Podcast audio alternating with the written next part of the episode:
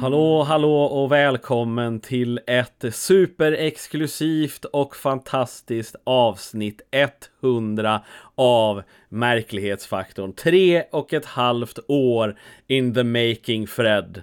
Hade du trott det här när vi började för i din soffa så länge sedan? nej, nej, nej, alltså avsnitt 100, det är ju helt otroligt. Jag, jag trodde nog om jag ska vara ärlig att jag skulle vara uttråkad tills, tills nu. Alltså att jag inte liksom, ah fan, vi, vi, att vi gav upp det efter 50 avsnittet eller, eller, eller 30 eller något sånt där. Men det har vi ju inte. För att det här är roligt nämligen. Ja, exakt, exakt. Alltså, jag trodde också att så här, ja, vi får se hur länge det håller i, men eh, det, det gick ju jävligt bra ändå måste jag säga. Att eh, hålla på ja, så ja. länge. Och eh, detta avsnitt så har vi med oss eh, en speciell gäst som alltid är välkommen hit. Vår kära Tobias Lindgren från UFO Sverige. Tackar, tackar. Välkommen Tobias, hur är läget med dig? Jo då, det är ganska skapligt här, men jag gillar inte den här kylan riktigt. Nej, det, det, det är den attityden. Bara för att jag gnällde men här. Men å andra sidan så behöver jag vintern också. För att jag behöver de här årstidsväxlingarna för att må bra. Just det, just det. Man behöver lite misär för att njuta av eh, livet sen. Exakt. Ja, för att förstå hur ljuvlig sommaren är och, och Alltså det enda jag drömmer om nu på riktigt Det är, det är eh, de första sol, varma solstrålarna i, i, i, i vår någon gång Du vet de första riktiga vårdagarna när, när, när snön smälter bort och, eh, och ja det, det, jag, precis, jag är så sjukt medelålders av mig det är sånt här jag drömmer om. As asfaltsdjungeln vaknar till liv. Jajamensan, det är liksom torr asfalt, finns det någon vackrare? Ja, ja, ja, ja, det, ja, det, ja, det, kan, ja, ett par saker kan jag, jag kan tänka mig ett par saker. Men eh, idag blir det lite speciellt. Jag vet inte om det är jättemånga, jag vet inte egentligen om det är så många som ser på podcasten på det sättet, men vi är ju en nyhetspodcast. Förutom veckans mysterium så brukar vi ju försöka eh, liksom att att eh, ha någonting, att vi har nyhetsrelaterade saker. Eh, hela tiden så att det är lite färskt. Men nu ska vi gå ifrån det. Nu ska vi bara prata om svenska konstiga fall, för det, det fick vi höra var en, eh, någonting som folk eftersträvade mer. USA är konstigt, men Sverige, där är det det är där de bra sakerna händer. Ja, inte bara konstiga utan vi har ju liksom fått önskemål om att, att folk vill höra om varelser, om monster och kryptider och annat skoj som kan gå omkring på två ben eller tre eller fyra eller fem.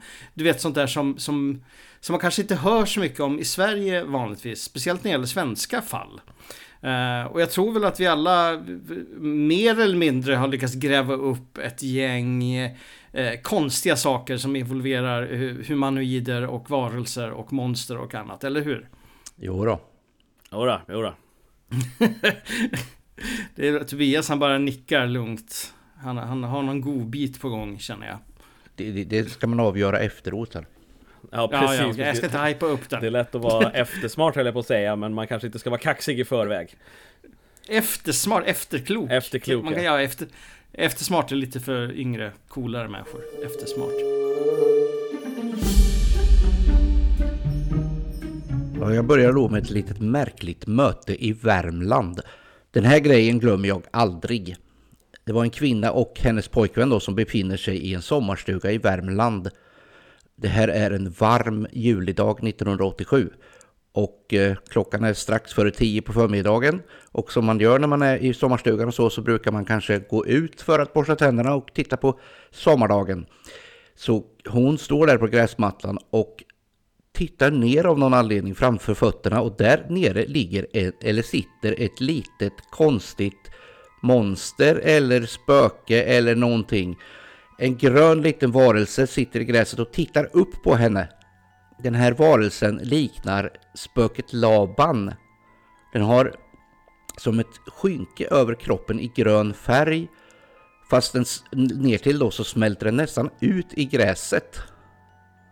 Och ja, den ser jättemärklig ut. Den har två små pepparkornsögon högst uppe på toppen som tittar upp mot henne och hon blir helt mer eller mindre paralyserad.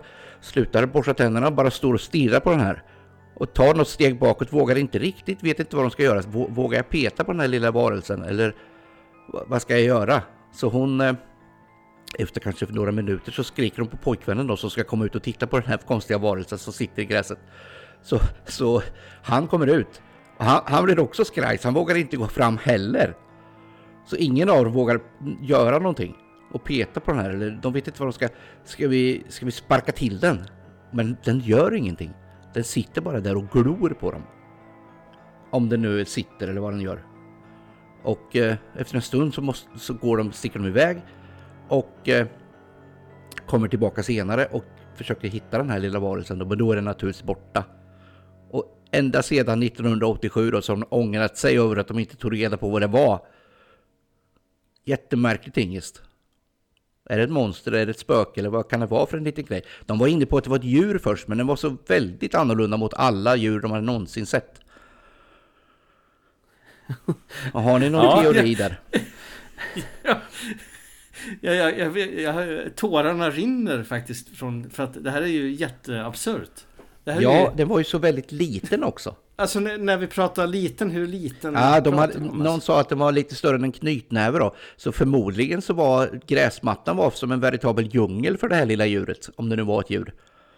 Alltså det är fantastiskt. Jag älskar den, liksom, den här beskrivningen som man börjar med, att det ser ut som spöket Laban. Liksom bara där. Men också det här för att det var en varelse med ett skynke på sig, så det var inte liksom den som var skynket. Ja, det är ju mm. svårt att säga om det var skinnet på, på varelsen eller om det var huden eller ett skynke. Men det, det tedde sig som att det var en, en klädnad då som hängde ner och var sladdrig ner till. Och ner, ner mot marken då så flöt den ut. Så att den var Nästan så att den blev kamouflerad mot, mot gräset ner till. Jag, jag, jag såg nyligen en, en demonstration, inte på riktigt men via någon form av videoklipp. Där eh, de visar upp sådana här cloaking, alltså typ eh, osynlighets... Eh, vad heter det? Filtar. Jag vet inte vad man ska kalla det. Ja, eh, eh ja, som liksom ja. eh, omdirigerar ljuset eller vad det nu gör för någonting sånt där. Men kanske att det kunde vara liksom en sån som man hade över sig. Eftersom det var liksom grön. Just det. Ja. Som den lille ja. varelsen hade jag, absolut. Ja. ja, just det, just det. det. Det finns ju en populär trend nu på sociala medier som pratar om The Glimmer Man.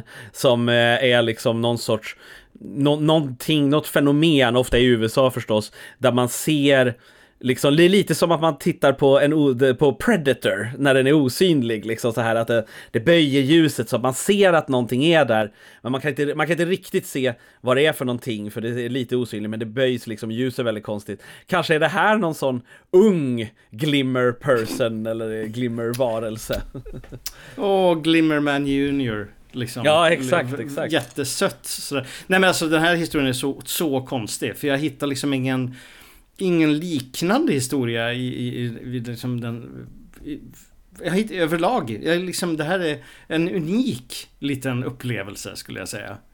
Uh, jag förstår att hon ångrar sig. Att hon ja. inte liksom stannade kvar och petade på den eller gjorde mer grejer liksom. Det, jag, jag fattar det verkligen. Jag skulle ha en livstid av ångest. Om, om jag lät den här gå mig liksom, ja, försvinna från mig. Ja, jag, jag, tänker att det lite handlar om det här att, eh, eller lite det här, det är det som är så, det är det som är så konstigt med det här att man, att den när vardagen måste gå vidare, den sitter där, men man måste också diska. Du vet. och, och liksom, ah, okej, okay, ja, vad ska vi göra? Nej, jag vet inte. Men jag behöver gå och hugga ved i alla fall. Så att det är mycket sådana fall, tror där ute, där liksom så pågår så länge. Tobias, hur kom den här historien fram? Var det någonting hon anmälde själv till? Nej, de anmälde den då till UFO Sverige efter många, många år. Då. De vågade ju inte direkt, de tyckte den var allt för bisarr för att överhuvudtaget berätta om. Jag fattar. Så det tog lång tid innan den kom till allmänhetens kännedom. Då. Mm. Och det är ju väl inte vanligt att man går och tittar neråt sådär. Så att den var, den var ju väl kamouflerad. Det kanske finns fler där ute i gräsmattorna runt omkring i Sverige som vi inte ser. Just det. Det hoppas jag verkligen.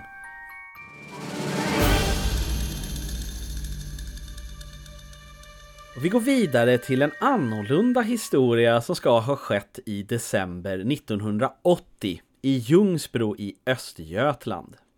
Jag fann denna historia i en sammanställning av Albert S. Rosales som hade en listning av varelser man sett i Sverige. Så if you are listening, thank you for this one. Artikeln kommer ursprungligen från Niffo Bulletin, en norsk tidning från 80-talet om ufon och konstigheter.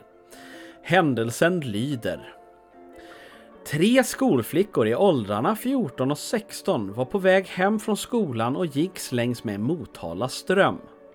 Typ 100 meter från bebyggelsen så får de plötsligt syn på ett tefatsformat föremål ståendes på marken framför dem. De tänkte att detta kanske var något militärt och det var då som en lucka öppnades. Ut klättrade en kortväxt man som gick fram till flickorna. Han pratade ren och klar svenska och bjöd in dem att ta en titt inne i skeppet. Flickorna var konstigt nog inte rädda och det kändes som att de inte kunde avböja mannens invit. Farkosten var väldigt liten och skulle rymma högst två till tre personer. Men när de kliver in så öppnar utrymmet ut sig och där ser det ut som om 20 stycken män, liknande den som kommit ut och hälsat på dem, står vid en massa olika kontrollpaneler och jobbar. Mannen som bjöd in dem kom då fram med en grön sörja som han ville att de skulle äta. Men när flickorna sa nej så blev han arg och sa att de omedelbart måste lämna skeppet. Flickorna gjorde detta och skeppet lyfte då till skyn och försvann. Då plötsligt var det som att all rädsla kom tillbaka och flickorna flydde hemåt i chock. Pappan till en av dessa flickor var lärare på skolan de går på och han höll ett internt möte där man beslutade att lägga lock på historien i skolan. Men en av lärarna var visst ufo-intresserad och genom det så kom nyheten ut ändå. En konstig och spännande historia och jag, min första tanke som slår mig här kan det vara så att den här gröna geggan var den här varelsen som de ville de skulle äta? Det... Stackars lilla lavan. ja, exakt. typ en, en shake liksom gjorde av den här... Eh, ja, Precis. Det kan ju, rent hypotetiskt, för allt kan vara hypotetiskt, så ja. kan det ju hända så att jorden är en plantage för just sådana här varelser som sen eh, som, som mosas ner och görs mat av helt enkelt och dryck. Det kan ju faktiskt vara så. Eller? Ja, ja, ja, ja. precis. Precis, precis. Om, om, om små, små kortväxta män i rymdskepp som kan böja tid och mhm. rum. Eller åtminstone rum. Det är ju ändå lite, det, det är ju ändå väldigt konstigt. Det är ju inte, det är inte för intet som att man känner att det kanske är lite eh, vad ska man säga, det, det, det, blir, det blir lite så här de här gamla historierna om vättar och troll, att man inte ska äta det de är det inte det? Man ska aldrig äta någonting som erbjuds av, en, av, av liksom eh, småfolk, eller hur? Visst är det något sånt? Så är det nog. Ja, för att då ska man bli fast hos dem för evigt. Är liksom ja. legenden. Alltså det är ju frågan om det här är en modern tolkning ja. av det. Av liksom själva Jo, jo, jo men absolut. Det, det är ju ett, ett, klart någonting som förekommer i både ufo-fall och i fall med, med vättar och älvor och andra figurer. Verkligen. Och jag tänkte också på det att det liksom de erbjuds som tackar nej och blir utslängda mer eller mindre. Och det är nog bara bra. Annars så kanske, eller bra, bra. De kanske har haft en kul resa om de drogs med eh, de här varelserna. Eh, men å andra sidan så kan det ha varit säkert ganska jobbigt också, måste jag säga. Den här, alltså sådana här historier är fascinerande. Det, det som gör att jag eh, eh, liksom kanske funderar lite extra mycket över den, det är att den liksom den har skett i Sverige, i Ljungsbro och är liksom inte känd. Nej. Eh, nej, det, det, är liksom, det verkar ju vara som att det här liksom har läckt ut och så var den här norska tidningen och så alltså vet jag inte om folk liksom hur mycket det här egentligen är känt utåt. Den, känns, den kändes väldigt dold måste jag säga. Och det är dessutom ett norskt ufo-magasin som har fått det genom liksom någon norska, svenska källor. Mm -hmm. eh, men jag har inte nödvändigtvis hittat något. Om ni känner igen den här historien, då vill, jag, då vill vi höra ifrån er. Vad tror du om det här då, Tobias? Ja, inte ens jag känner igen den trots att det här är i princip mina hemtrakter. Ja. Däremot kom jag på en teori om att, att det finns en eh, jättekänd godisfabrik precis i Ljungsbro som heter Cloetta. De kanske är ute och gör någon test av något slag. Med något just grönt godis. Just ja, just ja. Det är ju imponerande att de, det, det, det, är en fantastisk teori. Ja. Den älskar jag. Att det är Cloetta som, vad heter det, håller på med eh, psyops eh, i, i det hela. Ja, eller, Men, eller bara att tjejerna liksom har misstolkat det de har sett. De kanske hade sett någon science fiction-film på TV eller läst någonting. Ser då en Cloetta-truck, för sådana antar jag har funnits. Eh, en, typ som en glassbil, men som står där och delar ut typ någonting godisaktigt. Och så blir de så rädda av detta. Så det här är, nej jag vet inte. Det här är bara något som kan hända i Ljungsbro i så fall. Verkligen. Man kan inte missta en Cloetta-truck för ett UFO. Eller... Säg inte det om det är konstiga psykedeliska ingredienser i det här godiset. Ja, det är sant i och för sig. Ja, just det. Men de åt det ju inte. Det är ju nej, det som nej, är grejen. Det. De just åt det ju inte. Så mm. att eh, det var ju det de blev sur på. Ja, exakt. Mm. Annars hade de kanske sett ännu konstigare saker. Du eh, Tobias, du som är en veteran inom UFO-Sverige. Varför sker det inga UFO-landningar i, i Sverige nu för tiden?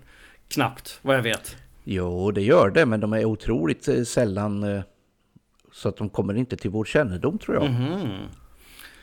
Det kan bero på att ingen ser dem. Till exempel, ja.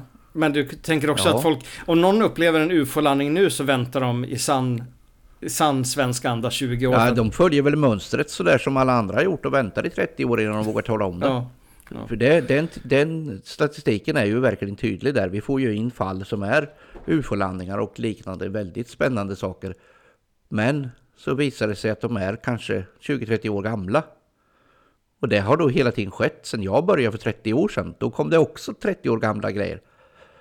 Så det är hela tiden så att det är väldigt lång tid från att de hänt tills att vi får in dem. Det är de här färska grejerna, de som man ser idag precis just nu, det är stjärnskott och andra konstiga saker. Som, som, som är lättare att eh, direkt härleda. Men är det liksom så mycket att processera att man inte hanterar av det. Man hanterar liksom inte att rapportera in en sak. För det, jag, måste, jag har ju aldrig upplevt något sånt, men det måste vara otroligt märkligt. Så kan det absolut vara, ja. absolut. För det kan vara så enormt komplexa händelser så att det tar lång tid att processa dem. Men att det tar 20 år, det, det, kan man ju undra. Ja, man glömmer ju bort saker. Ibland så har man ju liksom bara så här, just ja, det här hände, det där hände ju mig. Blir man påmind. det känns som att det är lite när man pratar med folk så var det, jag vet att ett fall som jag tittade på så var det en snubbe som hade, eh, hade sagt att just ja, jag läste om den här grejen, då blev jag påmind om den här saken. Eh, som hände. Då var det inte 30 år, då var det bara någon vecka, men ändå liksom så här, då blir man rapporterad. Det är väl det som händer, att folk när det är mycket UFO, och det tror, jag vi, det tror jag att det var snack om att man såg i statistiken, att det var en höjning på grund av allt snack i USA. Att man såg liksom mer rapporter nu. Ja, så är det. Så fort det pratas mycket i media då läser ju så kallat vanligt folk det mycket mer än vad vi som är specialintresserade gör. Och då, då för det, det är ju allmänheten som ser de här grejerna. Det är ju vem som helst. Helt oskyldiga människor ute i naturen och ute i vårt avlånga land som inte ber om att få se de här grejerna. Då, och nu kanske någon av, någon av dem vet att vi finns så att de kan rapportera till någon.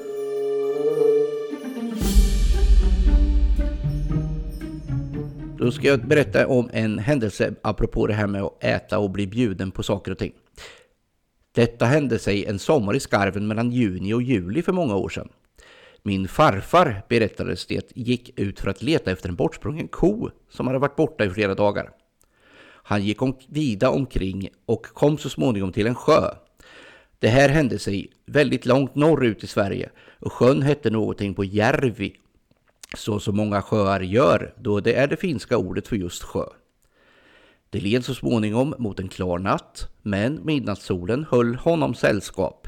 Då gjorde han upp en kaffeeld vid stranden. Kossan hade han inte sett någonting av, ej heller spår, inte heller ljud för annat än fåglalåt och myggsurr. Det är möjligt att farfar hade slumrat till där efter kaffet på stranden Plötsligt ser han bredvid sig ett egendomligt föremål som han storleksuppskattar till tre alnars höjd och två på bredden. Den här tingesten liknade väldigt mycket hatten på en flugsvamp. Men som vilade på marken mot tre smala ben. Istället för de vanliga vita fläckarna på flugsvamp hade det här istället fönstergluggar. Mellan ett par av fönstren öppnades strax en liten dörr och en stege firades ner mot marken. Ut kommer ett gäng vita varelser som snabbt glider ner för stegen och kommer fram till elden. Farfar trodde att det var älvor som hade kommit för att hälsa på. Genast började de konversera, ty älvor och andra skogsväsen var inte främmande för farfar. Vilket språk som användes blev aldrig klarlagt, men det kunde ha varit både svenska eller finska. Farfar behärskade båda. Kanske var det telepati. Nog förstod de varandra i alla fall. Farfar frågade var de kom ifrån och då hade varelserna pekat upp mot himlen. Då började farfar skratta och menade att han aldrig hört talas om så små änglar.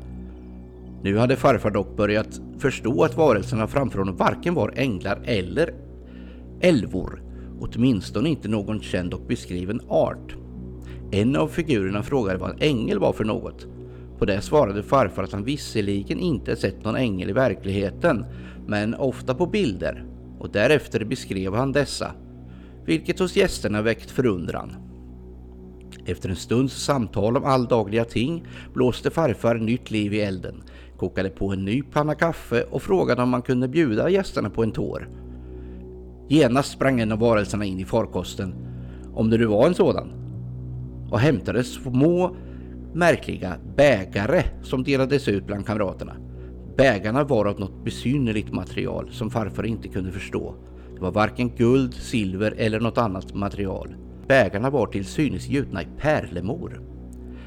Efter kaffedrickningen hade de små främlingarna prisat drycken och frågat om de kunde få visa sin tacksamhet. Farfar som alltid stod med bägge fötterna på jorden berättade om sin bortsprungna ko. Är det kanske djuret där borta?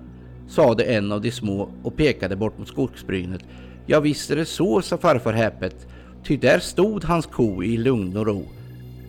När farfar sedan vände sig om var de egendomliga kaffegästerna försvunna. Även flugsvampen var borta. En kort stund hördes ett vinande ljud, såsom en sågklinga på tomgång, utan att kreaturet tog notis.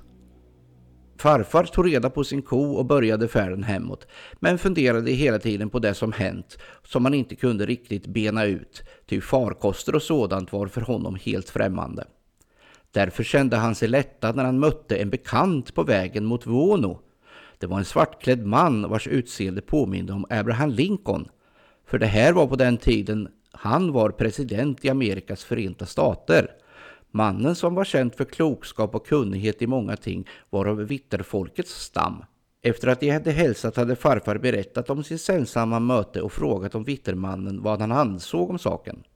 Denne hade då hört på med stigande förundran och suckat småleende sagt Ja du bror klockare, om tingen mellan de yttersta rymderna och jorden vet vi bara föga litet om och ingenting om mycket och om det hade farfar hållit med. Mhm, mhm.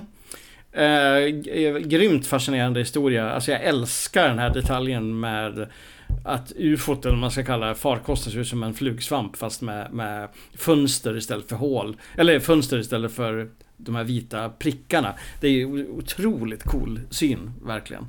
Eh, och även att han faktiskt erbjöd dem kaffe.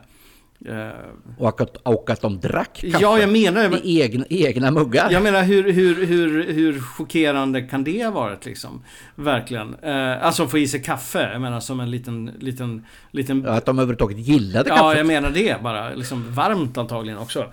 Det där kunde ju varit någon form av mollusker eller någonting. Så där kan ju vara livsfarligt att hälla varmt liksom, vätska i dem. Om jag nu ska vara, om jag nu får tänka lite krast här om hur man ska respektera andra utomjordingar. Just det, just det. Man vet inte hur det är. Det är som med hundar och choklad kanske. Du vet, ja, vi... Eh, liksom, det är giftigt. Hur ska vi veta det liksom? Det, det, det här påminner, det påminner om många saker. Jag, jag tänker på Shin... Hur uttalar man det? Shin Hingley. Shin? Jean. Jean Hingley naturligtvis.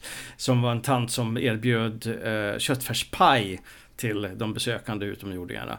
Eh, som jag tror att de inte åt faktiskt. Så att det här var ju mycket mer liksom, tacksamma varelser.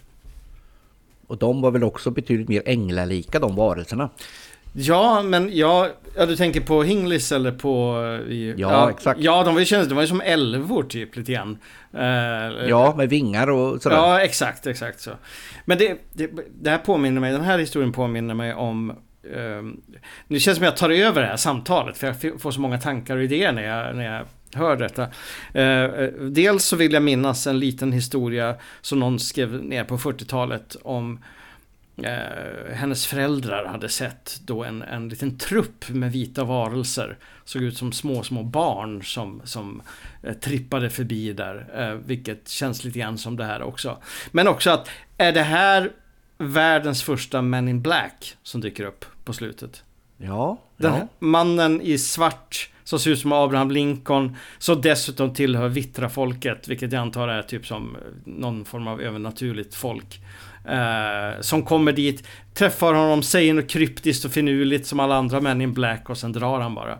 Jag vill nog påstå att vi har en Men in Black encounter här också. Just det, just det. Det är ju också väldigt lustigt det där om att det är vittra folket. Så att det, det här är liksom nästan två olika saker om man säger det här att han, han, tillför, han tillhör det här, liksom, vad säger man, den här, den här typen av övernaturlighet om man ska säga och, så, och kommenterar då att nej men vi vet ingenting om utomjordingar.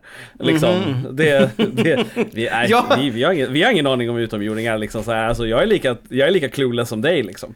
Ja, eh. ja men precis, så håller ju Men in Black på också på. Typ, tänk inte på det där, rapportera inte in det där ufot nu. Ja. Det är ingenting med ufon och utomjordingar. Uh, ja, intressant. Väldigt, väldigt intressant. Det här var en insändare, eller vad var det för? Det var ett brev, eller vad var det för någonting? Ja, det har kommit till för Sveriges kännedom i alla fall. Ja. Uh. Men, men via någon dotter antar jag? Eller liksom via något barnbarn? Ja, uh. exakt. Det är ju inte, det är inte vittnet själv som berättar. Nej, nej, nej. Eftersom det hände när Abraham Lincoln var ja, president exakt, Ja, exakt. Då, UFO Sverige och gammalt. Då förstår man också att de inte nämner något med flygande tefat och så vidare. men man kan ju förstå formen i alla fall. Ja, jo, ja. verkligen. Verkligen. Om det nu inte är så att han har käkat den här svampen och fabulerat ihop allting. Kan vara så också, absolut, absolut. Eh, dock inte flugsvamp för då känner du mer som en, en, en, en, eh, som en, jag vet inte, du känner bara mer toppen. Jag tror inte du hallucinerar så jättemycket. Och det säger, ja, jag har inte provat flugsvamp så jag kan jag, inte svara nej, på det. jag säger det utan att veta det heller. Utan jag bara gissar. Killgissar.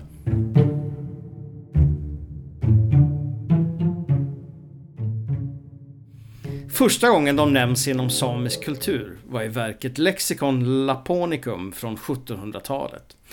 De, ja jag menar Stalos, beskrevs som onda, dumma, enögda jättar, eventuellt utsända från djävulen själv.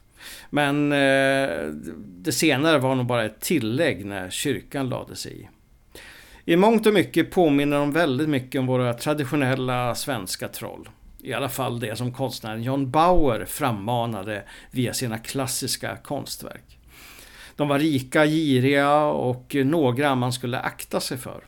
Men ändå ganska mysiga med sina extrema kroppsformer och storlekar. Det tycker i alla fall jag. Researchers inom kryptozoologi har en tendens att vilja läsa lokala kulturers legender på ett sätt. Att det är samma varelser som dyker upp under andra namn. Och ja, det är ju lite så här också. För det är inte helt ovanligt att kopplingen mellan våra svenska troll och Bigfoot, Sasquatch, dras över med en kam. Tanken är lockande, för det finns faktiskt äldre historier om Stalos eller Bigfoot, här i Sverige som passar väl in i de internationella sammanhangen. Det verkar som om platsen för många observationer är Kebnekaise, Sveriges högsta berg, uppe i Norrbotten. På vårkanten 1953 begav sig en svensk bergsklättrare upp på Kebnekaise. Och i ett brev berättar han för en vän att han fick syn på något mycket udda. Jag tog den enkla vägen upp när jag plötsligt såg något som rörde sig på avstånd. När jag kom närmare såg jag att det var en grupp av stora vita apor. De såg ut som gorillor. Det hela såg så realistiskt ut att jag först inte fattade att det inte var något normalt. Det finns ju inga gorillor på Kebnekaise.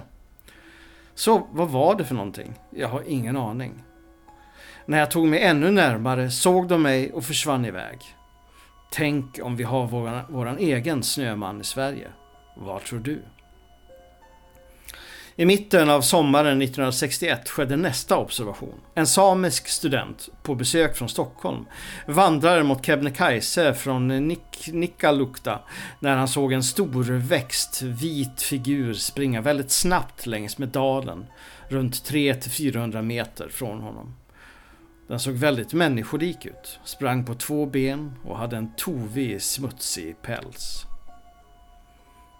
En annan observation av det mer skrämmande slaget skedde i juni 1971. En samisk kvinna tillsammans med hennes två unga döttrar var på väg i bil längs med sjön Laukajärvi när ett av barnen kände sig åksjuk. Hon saktade ner för att trösta lite. När hon blev tvungen att trampa våldsamt på bromsen. För precis bredvid vägen stod en enorm varelse med vit, smutsig päls och gula ögon. Det var som att den etablerade en kontakt med henne och hon kunde se hur den grimaserade. Sedan gick den långsamt över vägen på två ben mot sjön. Den stank dessutom. Något hon kunde känna genom de stängda bilrutorna. Den stank av död, rutten ren. Ja, de här historierna och några till hittade jag i en bok som heter Curious Countries av kryptozoologen Lars Thomas, en dansk kille. Som enbart handlar om kryptider i Sverige, eller förlåt mig, i Skandinavien. Eh, spännande, eller hur? Jag var nog inte så insatt i eventuella kryptozoologiska eh, observationer eh, liksom runt Kebnekaise-området sen tidigare. Inte sen jag läste den här boken i alla fall. Nej, det är ju... Eh, alltså det, det, känns som att det har inte hörts någonting liksom trovärdigt på många år när det gäller den svenska Bigfooten. Det var ju en så här tidig internetlegend, var ju, eller internetlegend, men en internetrelik var ju den här gamla svenska Getiföreningen.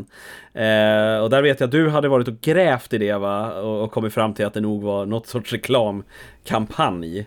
Ja, absolut. Jag är absolut helt övertygad om att det var en, en bara en, en, en kampanj för, eh, jag kommer inte ihåg om det var Burger King eller Max tror jag det var. Max eller något sånt där.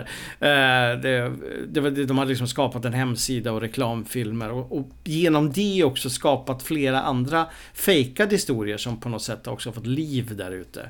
Eh, det finns bland annat en, en video från någon kryptozoolog i Sverige ska ha tagit av en Bigfoot tidigt 70-tal. Och den videon finns ju kvar men det är, jag är absolut 100% övertygad att den tillhör hemsidan, den fejkade hemsidan mm. för den fejkade svenska GT-föreningen. Ja, så här, så här tidig, eh, det, det fanns ju också den här det var så här tidigt internet, det var ju som den här, vad fan hette den? Svenska människodelfinföreningen som var att eh, man ville pressa på regeringen att man skulle få operera sig till att bli en delfin, kommer jag ihåg. Eh, det, var väldigt, det var väldigt tidigt. Jag kommer ihåg att UFO-Sverige var jävligt tidigt på internet också. Ja, det vet jag inte om du var involverad så tidigt Tobias? Nej, då, då var jag nog inte, jag var nog involverad i ufologin men jag var inte involverad i själva det första små stegen på internet. Nej, det var jag inte. Men vi hade ju ufo.se redan 1996. Ja, för jag kommer ihåg när Vi jag... hade den kanske tidigare, men, men eh, själva sidan kom ut då. Ja, jag kommer ihåg att eh, jag var på grundskolan och eh, tittade på UFO Sveriges hemsida och läste rapporter. Det var väldigt spännande och någon som besvarade väldigt konstiga insändarbrev. Det var säkert Claes Svahn, ärligt talat. Det, det låter som en Eh, men eh, jag kommer inte ihåg så mycket. Men det var, det var, en, det var spännande. Men alltså Bigfoots i Sverige. Det, det var ju en video som kom ut för några år sedan på en rysk hemsida. Där ett par skåningar är ute och åker skoter tror jag, eller om de satt i en bil. Bil var det nog, jag blandar nog ihop två klipp. De satt i en bil och så kommer det någonting springande framför vägen som inte är en person utan skulle vara en Bigfoot och sånt där. Jag vet att vi var och jagade efter den, men jag vet inte om vi någonsin fick tag i den. Jag tror inte det, men eh, det var, eh, det, det, det finns lite grejer. Man vill jävligt gärna se Bigfoots i Sverige känns det som. Eller vissa. Ja. Ja men verkligen. Vad, vad tror du om Bigfoots i Sverige, eh, Tobias? Vi har ju fått in eh, några rapporter om Bigfoots liknande tingestar eller vad man nu säger. Bland annat i Östergötland i Linköpingstrakten i ett sportområde som heter Vidingsjö har vi haft eh, rapport och sen har vi en rapport ifrån eh, Katrineholm vet jag. Mm. Men eh, jag vet inte så mycket mer om dem än att, det, än att rubriken är Bigfoot.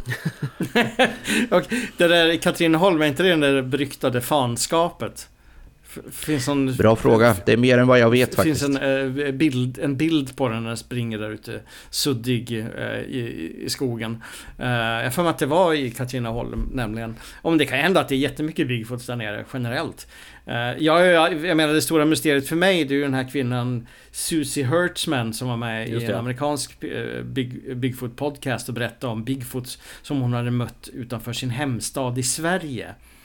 Uh, och... Uh, Ospecificerat. Ja, men jag, jag har lyckats lista ut vart det där är någonstans. Det vill jag inte dra här då.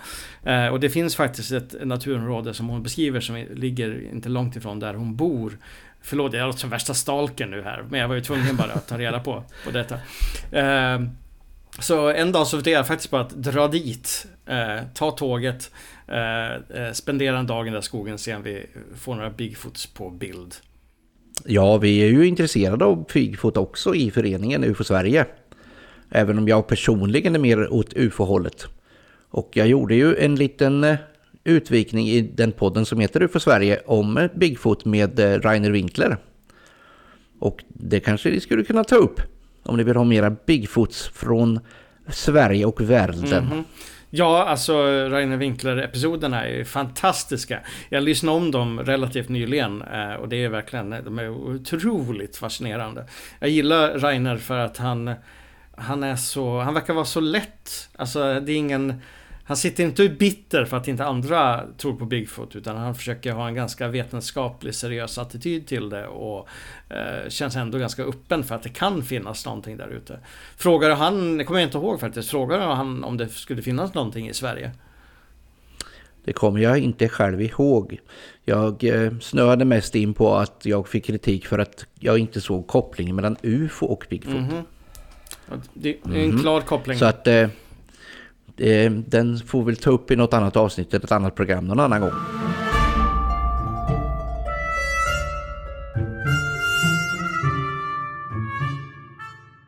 I researchen till denna Sverige-special så måste jag säga att jag hade förbisett en källa som snabbt visade sig vara en guldgruva för vittnesrapporter av konstiga ting. Denna källa visade sig vara Flashback. Och vi ska passande nog tala om troll. Att troll i internetmening skulle finnas på sajten var det nog ingen som tvekade på, men att det skulle finnas faktiska observationer är kanske lite mer otippat. Vi börjar med ett ganska känt inlägg som började 2010. Användaren Spewit skriver jag har flera gånger sett en konstig varelse som springer runt i skogarna. Den första känslan jag får är rädsla. Man vill bara springa så fort man kan åt motsatt håll. Att förklara hur de ser ut är väldigt svårt, så jag har gjort en skitful silhuett i paint istället.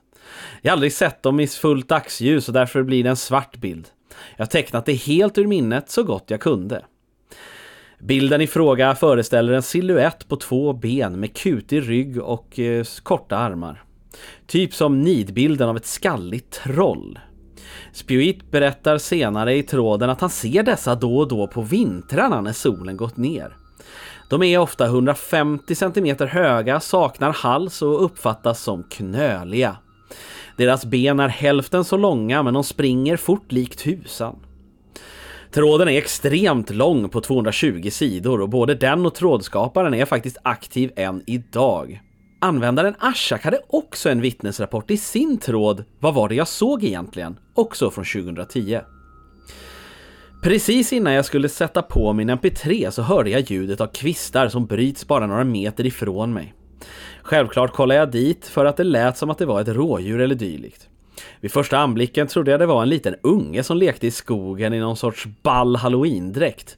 Men personen svarade inte på mina hejrop utan gick iväg djupare in i skogen på det mest originella sätt jag någonsin sett en person gå på. Tänk er en liten apa som tar sig fram, fast utan att använda armarna. När jag skulle ta fram mobilkameran så var denna lilla Nisse försvunnen.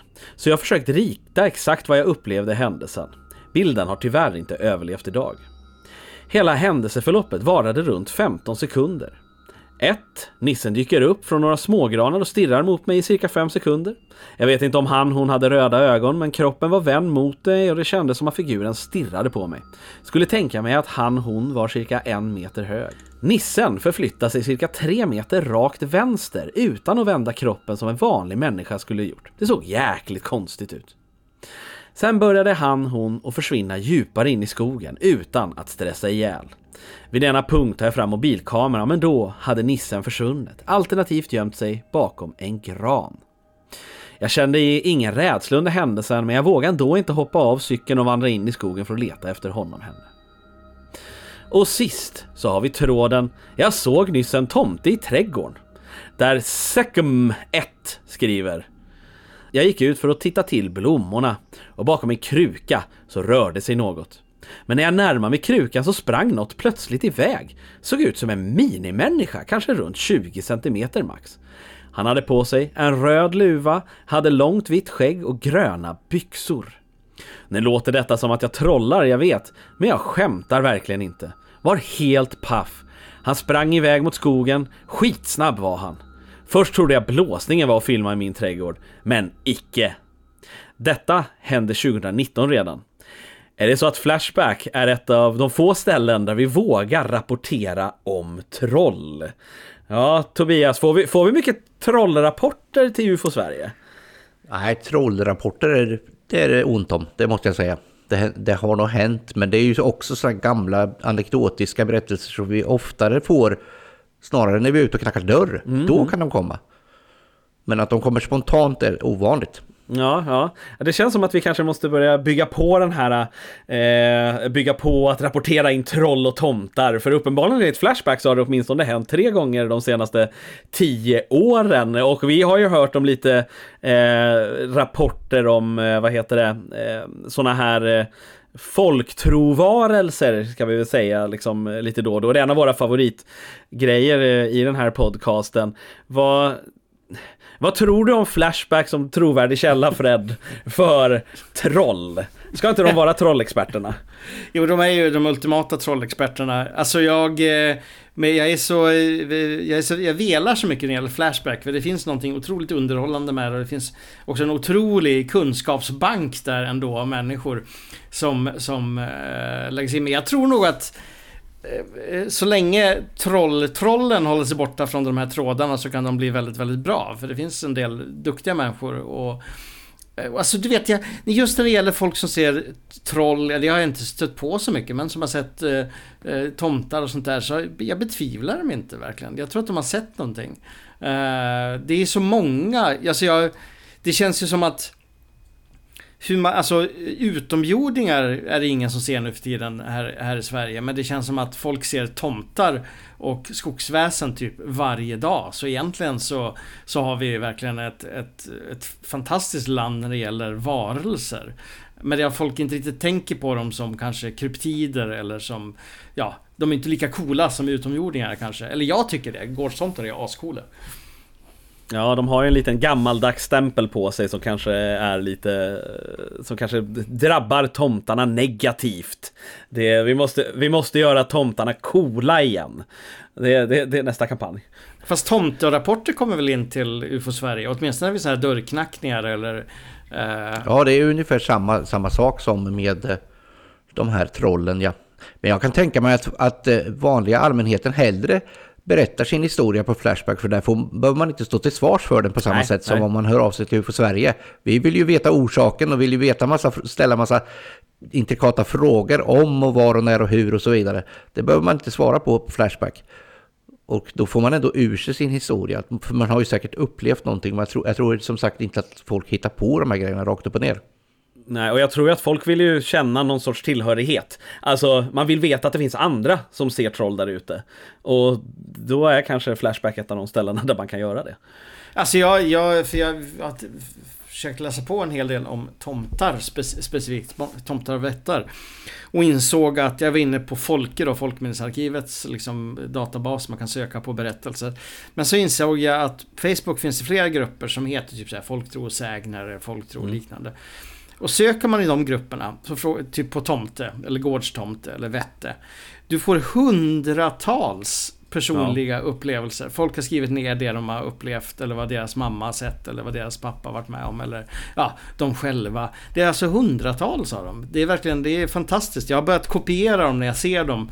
För att eh, det vore så synd om de försvann in i Facebooks eh, algoritmer, de här historierna.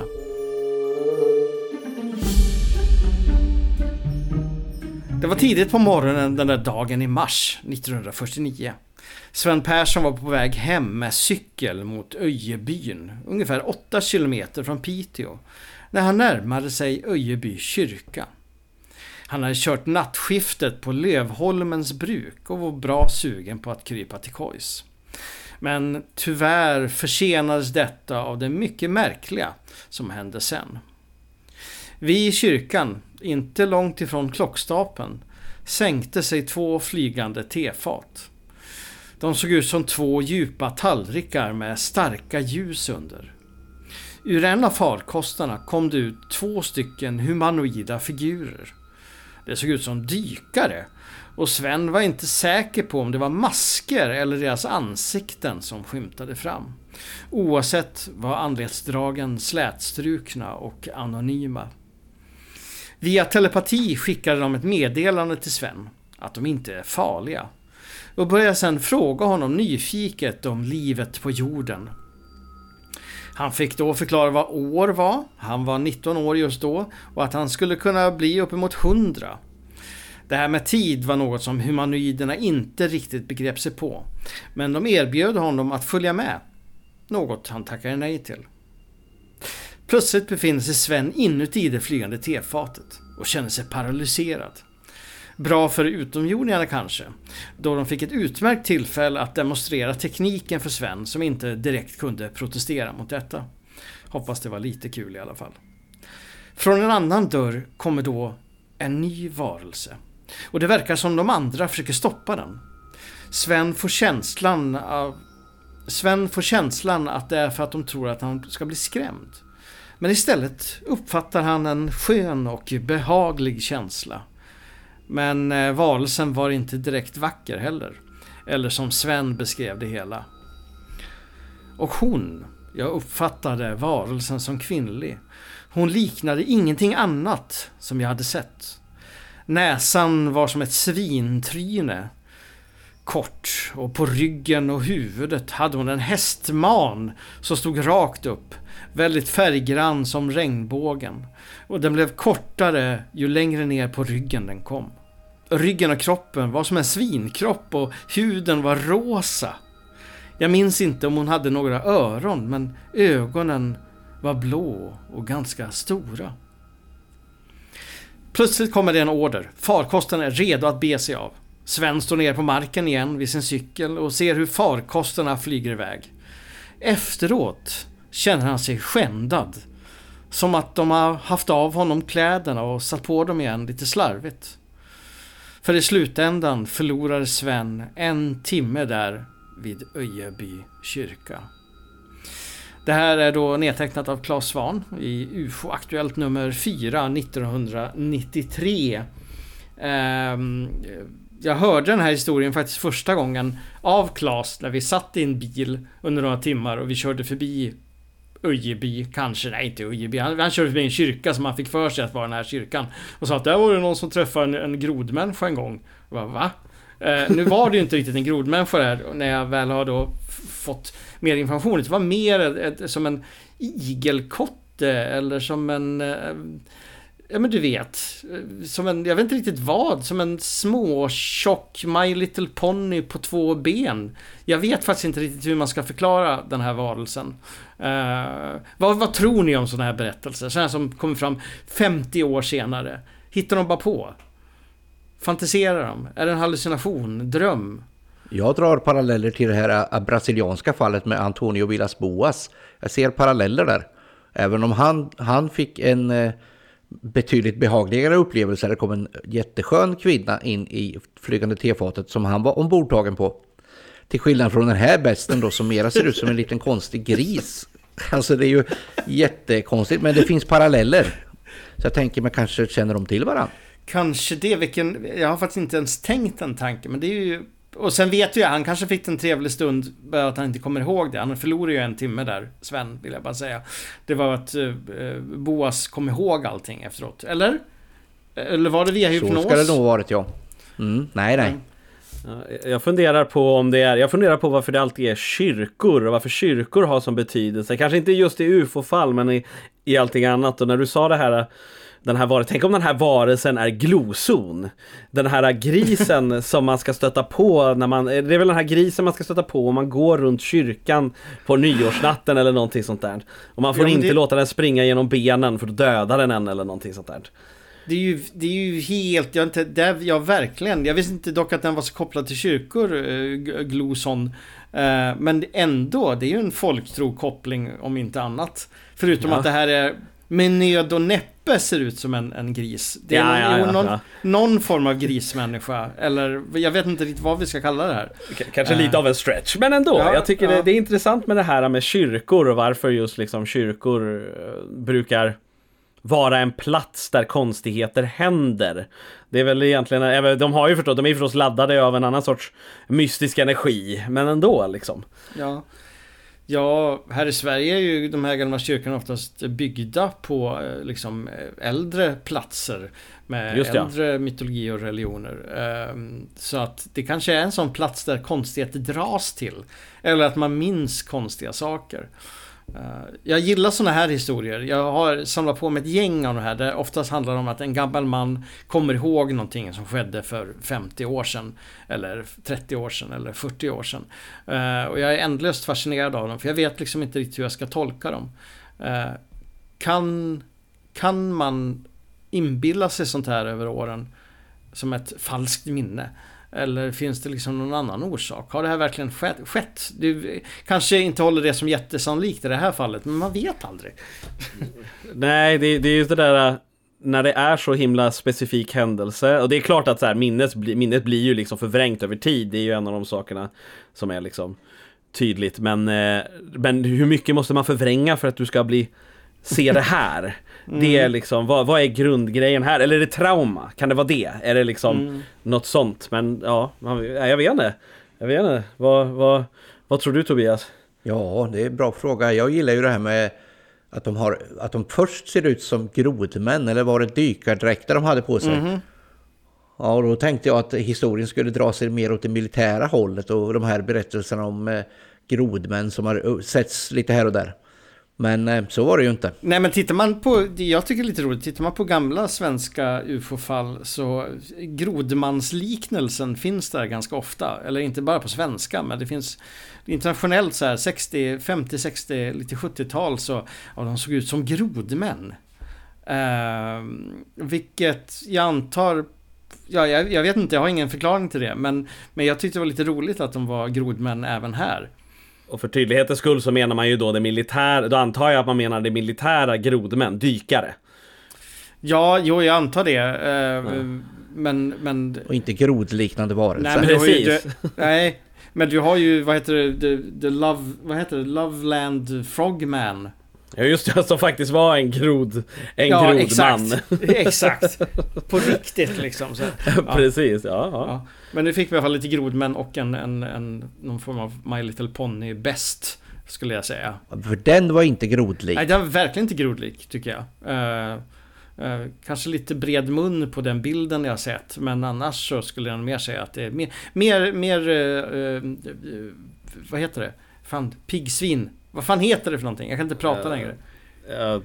igelkott. Tack.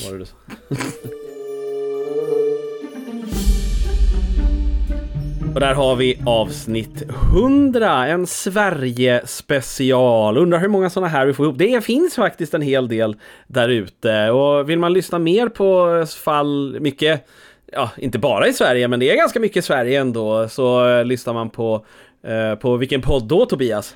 Den heter UFO Sverige. Just det, och där har ni till och med så att det finns eh, länsspecifika episoder, va? även om det är en serie som pågår. Ja, vi har ju en serie där som går genom hela Sverige med utgångspunkt från Östergötland och går framåt då till bokstaven B, för Blekinge är det sista länet i bokstavsordning. Men där är vi inte ännu. Nej, det var tråkigt. Då är Dalarna jävligt långt bort, det hade jag velat höra, men det... det Du kan ju vara med där ja. om du vill. Ja, när, när vi, kommer, kommer dit. dit. så, när vi kommer dit så, vad heter det, kör vi på det. Men eh, annars så tackar jag och Fred. Vill du säga någonting denna hundrade episoden till ära Fred?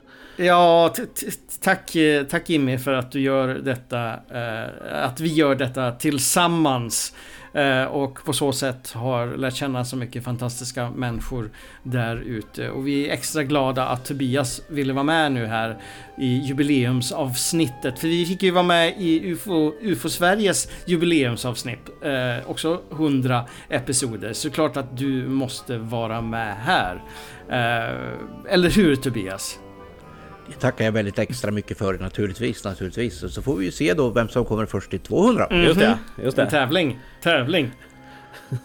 och stort tack till alla lyssnare förstås. Utan er så hade vi aldrig eh, orkat att hålla på så här länge. Det är roligt när någon lyssnar på en. Vem hade trott det eh, där ute? Men vi tackar er specifikt och så syns vi på episod 101 och framåt. Stay strange.